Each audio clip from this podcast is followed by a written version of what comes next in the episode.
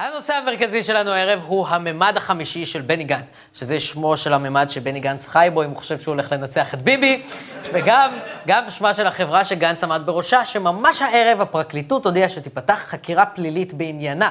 וביביסטים כבר לא יודעים מה לחשוב על הפרקליטות. בוטים בכל הארץ מעלים שגיאות. אני ראיתי את ריקלין מנסה לאכול גיטרה, ינון מגל הטריד מינית עץ, הם לא יודעים איך להגיב. אראל סגל קנה ארנב, הם בקריסה עכשיו. וצריך להגיד, המונולוג הזה לא הולך להיות קל למי שחושב שרק ביבי הוא מושחת. כי גם אני הייתי שמח לחשוב שיש צד אחד של מושחתים וצד אחד של נקיים, ושצריך להצביע לנקיים כדי לסלק את השחיתות, אבל לצערי זה קצת יותר מורכב מזה. המציאות הפוליטית בישראל במידת מה שבורה, והתרבות השלטונית פה היא קצת מושחתת, ואם יש איזושהי הצבעה בתוך השיטה שיכולה לפתור את המצב, זאת כמובן אך ורק הצבעה למפלגת משפט צדק של לריסה טרימבובלר.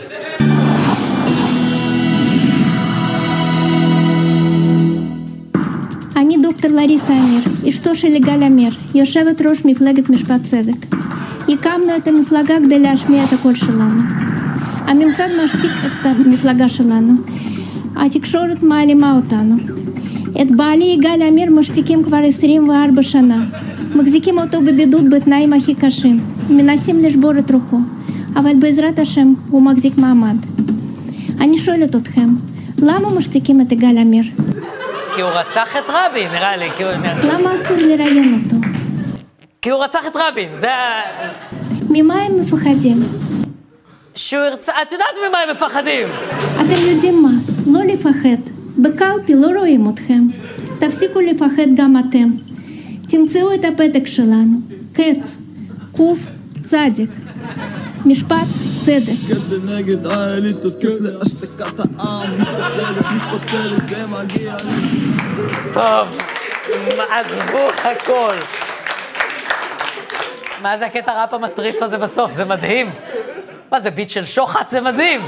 כן, זה נגד האליטות, כן, זה השתקת העם, משפט צדק, משפט צדק, זה מגיע לכולם. זה שיר טוב, עזבו. באמת, עזבו. בואו, בואו נהיה כנים רגע, פוליטיקה בצד, זה שיר טוב. איזה בזבוז, למה הם לא עשו מזה קליפ? הם גם היו יכולים להביא את לוקאץ' ולריסה הייתה עושה טוורקינג, אני לא מבין. אני הרי פניתי למפלגה ואמרתי להם, תנו לי לעשות לכם את הקריאייטיב, זה גם בא עם פרזנטור, אבל זה לא הנושא. הנושא...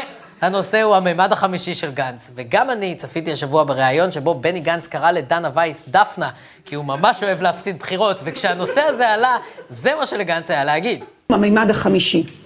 זה נושא שנמצא עכשיו בבחינה בפרקליטות, הם צריכים לקבל החלטה אם לפתוח בחקירה. אם אתה אומר לי, אני מזמין את המשטרה לחקור, אני רוצה בירור של חקירה פלילית? אין לי שום בעיה עם חקירה של הנושא של הממד החמישי. כל הספין הזה הוא שקר, מהמילה הראשונה עד המילה האחרונה. לא היה שם פטור ממכרז, לא היה דוח מבקר המדינה. לא היה פטור ממכרז כי לא היה מכרז, היה ניסוי מבצעי. וואו, חכה שנייה. לא היה פטור ממכרז כי לא היה מכרז, זה פשוט נשמע קצת כמו לא יהיה כלום כי אין כלום, עם כמה צעדים מיותרים. לא היה פטור ממכרז כי לא היה מכרז, זה לא משפט שמסביר את הסיפור, או עונה על השאלה של דנה באיזה אופן, או מנסה להבין בכלל מה נשמע חשוד. זה סתם משפט שנועד לגרום למי שסומך עליך, להמשיך לסמוך עליך. אני חייב להגיד שככל שהתעמקנו בסיפור של הממד החמישי, הבנו שזה קצת נשמע חשוד. בוא נגיד, בוא נגיד שאם בני גנץ הוא הגבריות הבלתי מעורערת של אייל ברקוביץ', אז הממד החמישי זה האובססיה של ברקו לטרנסג'נדרים. משהו שם פשוט לא מסתדר. אני אהבתי את הבדיחה הזאת, ויש משהו מאוד מחשיד בממד החמישי, ובדרך שבה הם ניסו למכור את המוצר שלהם למשטרה. אנחנו בסך הכל מייצרים פלטפורמה שעוזרת לחוקר, לאנליסט מודיעין בארגוני אכיפה. לעשות את התפקיד שלו בצורה יותר, יותר טובה, יותר יעילה. המערכת מקשרת בין מאגרי מידע שונים של החוקרים, מחברת עם מאגרי מידע נוספים, כמו מצלמות מכבישים, חניונים, רשתות חברתיות, נתונים סלולריים, זיהוי פנים וטביעות קול. המערכת זכתה להתעניינות בעולם, ואז אל דורון כהן המנכ"ל הצטרפו השמות הגדולים, רם בן ברק ובני גנץ. ספק אם השניים מבינים לעומק את רזי הטכנולוגיה, אבל מישהו ציפה שהשם שלהם יפתח דלתות וימכור. אתה בא לארגון דיון ואתה רוצה למכור מוצר, אתה לא דופק בדלת ואומר שלום, לקחתי איזה מוצר מעניין, בואו תראו, זה לא עובד ככה. זה נכון, אגב. פעם דפקתי בדלת במשטרה ואמרתי, שלום, פיתחתי איזה מוצר מעניין, בואו תראו, והם רק צעקו עליי, ילד, תלך מפה, אתה לא רואה שאנחנו מטרידים מינית, תסגור את הדלת. אמרתי להם, בסדר, אני לא ילד, למה צריך לצעוק אבל? דבר שני, דבר שני, המערכת שהממד החמישי פיתחה היא רק אחת מתוך שוק לא קטן של חברות שפועלות בתחום. יש המון מערכות שמצליבות נתונים ממערכות שונות כדי לסייע לחוקר. זה כאילו לג'יט מה שכל מי שיוצא מ-8200 עושה. תעשו ניסוי יום אחד, תלכו ברחוב, תפגשו אשכנזי עם חולצה מכופתרת, תשאלו אותו מה הוא עושה, תשעה מתוך עשרה יגידו לכם, אני עובד בחברה שמצליבה נתונים ממערכות שונות כדי לסייע לחוקר. העשירי אגב, יגיד לכם שהוא רופא שלא ממליץ על קולגייט. והרבה מהחברות האלה מספקות שירותים לארגוני אכיפת חוק בארץ ובעולם. סתם לצורך הדוגמה, פלנטיר, IBM, Voyager Labs, אלה רק חלק מהחברות שמציעות שירות מאוד דומה לזה של הממד החמישי. עכשיו, יכול להיות שהממד החמישי פיתחו דרך מאוד יעילה ומתקדמת וזולה לעשות את זה, שנותנת להם יתרון על פני המתחרים, אבל יכול להיות שפשוט היה להם מוצר די בינוני, שכדי להרוויח ממנו כסף, הם היו צריכים קשרים של כל מיני ביטחוניסטים ונכונות לעשות שכונה, או כמו שקוראים לזה בתחום ה big data analysis, do the neighborhood. וה neighborhood שהממד החמישי כנראה עשתה, היה להביא את הרמטכ"ל בני גנץ, את בכיר המוסד לשעבר רם בן ברק, את המפכ"ל לשעבר דודי כהן ואת סגן המפכ"ל לשעבר בנצי סאו, כדי לפתוח דלתות במשטרה.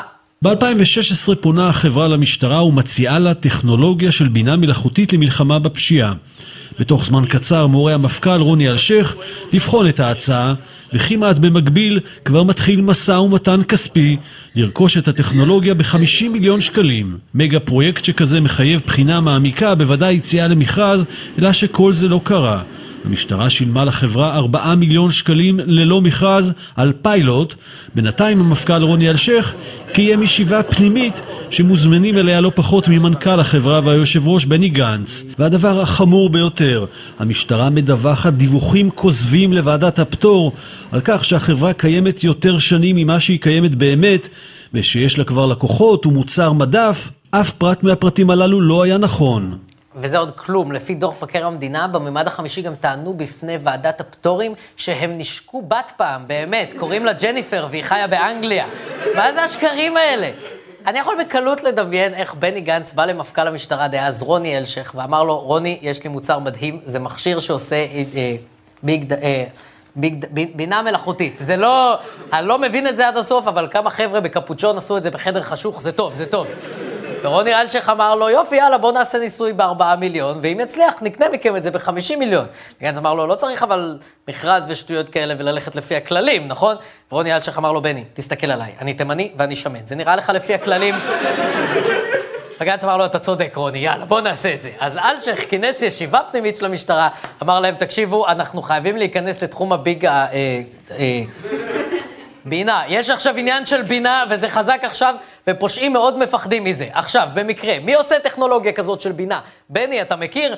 וגנץ אמר, במקרה אני עומד בראש חברה כזאת, אני יכול למכור לכם 4 מיליון בינה. וכדי לקבל את הפטור ממכרז מוועדת הפטורים, החברה שגנץ עמד בראשה שיקרה וטענה שיש לה כבר לקוחות ומוצר, כשלמעשה לא היו לה את הדברים האלה. ומה יש לבני גנץ להגיד על זה? לא היה שם פטור ממכרז, לא היה דוח לא מבקר היה פטור המדינה. ממכרז, כי לא היה מכרז, היה ניסוי מבצעי, היה ניסוי מבצעי מוצלח שעשינו עם משטרת ישראל, שעבר בהצלחה, ומולו התקבל תשלום של 4 מיליון שקל. סליחה רק שנייה, אדון בני גנץ. אתה חושב שאתה יכול פשוט להגיד את צמד המילים ניסוי מבצעי, ושאני אשתתק ואגיד, אה, טוב, בני, זה נשמע ביטחוני חזק חזק בום בום, אני לא אשאל שאלות, כי זה אולי עובד על עיתונאים כמו דפנה וייס, אבל לא עליי, אדוני. לא עליי. אני יודע שהמשטרה עושה שכונה שאין כדוגמתה, ומבטלת מכרזים על ימין ועל שמאל בגלל עלק צורך ביטחוני. והסיבה שאני יודע את זה, זה כי המבקר ציין רשימה היסטרית ואמיתית לחלוטין של מקרים שבהם המצאתם צורך ביטחוני על פרש, כמו למשל, רכישת סוסים, רכישת כלבים, רכישת מלונות לכלבים, קורס מפעילי זיקוקי דינור, וכמובן, כן, וכמובן עגלות חץ להכוונת התנועה. חברים, איפשהו במשטרה יושב קצין שיצא לו להגיד את המשפט, מה פתאום, נשמה, אי אפשר להוציא את המלונות למכרז, זה סוד ביטחוני! אתה רוצה שכולם ידעו איך אנחנו מכשירים מפעילי זיקוקי דינור? זה חוסר אחריות. אולי גם נבוא לאל צ'אפו, נביא לו ניידת מתנה, מה דעתך? וגם במקרה של הממד החמישי, המבקר קבע שלא הייתה שום הצדקה לשימוש בצורך ביטחוני, אפילו שזה היה ניסוי מבצעי. אז מה יש לך להגיד על זה, גנץ? לא היה מכרז, שקל לא הגיע לכיסי, ואם היינו, היה מכרז של 50 מיליון שקל שהיינו עוקפים אותו או זוכים בו, החברה הייתה ממשיכה את פעילותה ולא היא. ולכן, זה לא רק שהוא שקר מוחלט, אלא זה שקר בלי בסיס הגיוני ולו אחד. אוף, אני לא מבין כלום. הרגע אמרת שהיה ניסוי מבצעי מוצלח. אז למה זה נעצר בשלב הפיילוט? מה קרה? הבינה המלאכותית פיתחה מודעות והחליטה לעזוב את החברה הכושלת שלכם? כי מה שגנץ בעצם אומר פה, זה שההוכחה שלא היה מכרז תפור, זה שהחברה שלו לא זכתה במכרז ולא המשיכה את פעילותה. אבל בדיוק כמו ההתעקשות של ברקו, שלא להבין את המיניות המורכבת של בן אדם אחר, כנראה שגם זה שקר שנועד להסוות משהו אחר לחלוטין. כי הסיבה של הממד החמישי לא המשיכה את פעילותה, קשורה בכלל לנסיבות שיידיות לחלוטין. Donald Trump's personal lawyer, currently embattled in the FBI probe, Michael Cohen, stands, and this is breaking, accused of taking half a million dollars from a sanctioned Russian oligarch, a man named Viktor Vekselberg. האוליגרך ויקטור וקסלברג המקורב לפוטין נחקר בחשד שקרן ההשקעות שלו העבירה לעורך הדין של הנשיא טראמפ חצי מיליון דולר עבור דמי שתיקה לשחקנית הפורנו סטורמי דניאלס. על הקרן של וקסלברג הוטלו סנקציות כלכליות. אותה הקרן אגב משקיעה גם במימד החמישי. בתרגום לעברית, השוק האמריקאי לא יוכל כעת לרכוש את המערכת ואף משקיע זר כבר לא יתקרב לחברה. תורת הכאוס מתייחסת למצב שבו מקרה קטן ובודד, כשהוא נמצא במערכת דינמית, יכול לאורך זמן לייצר שינויים אדירים שישפיעו על מהלכים רחוקים לחלוטין. כמו לדוגמה, אם דונלד טראמפ שוכב עם שחקנית פורנו באמריקה, אפקט הדומינו שנוצר מתחיל תהליך שנגמר במניעת פריסה של מערכת ביון במשטרת ישראל. מומחים מכנים את התופעה הזאת בשם אפקט הפרפר.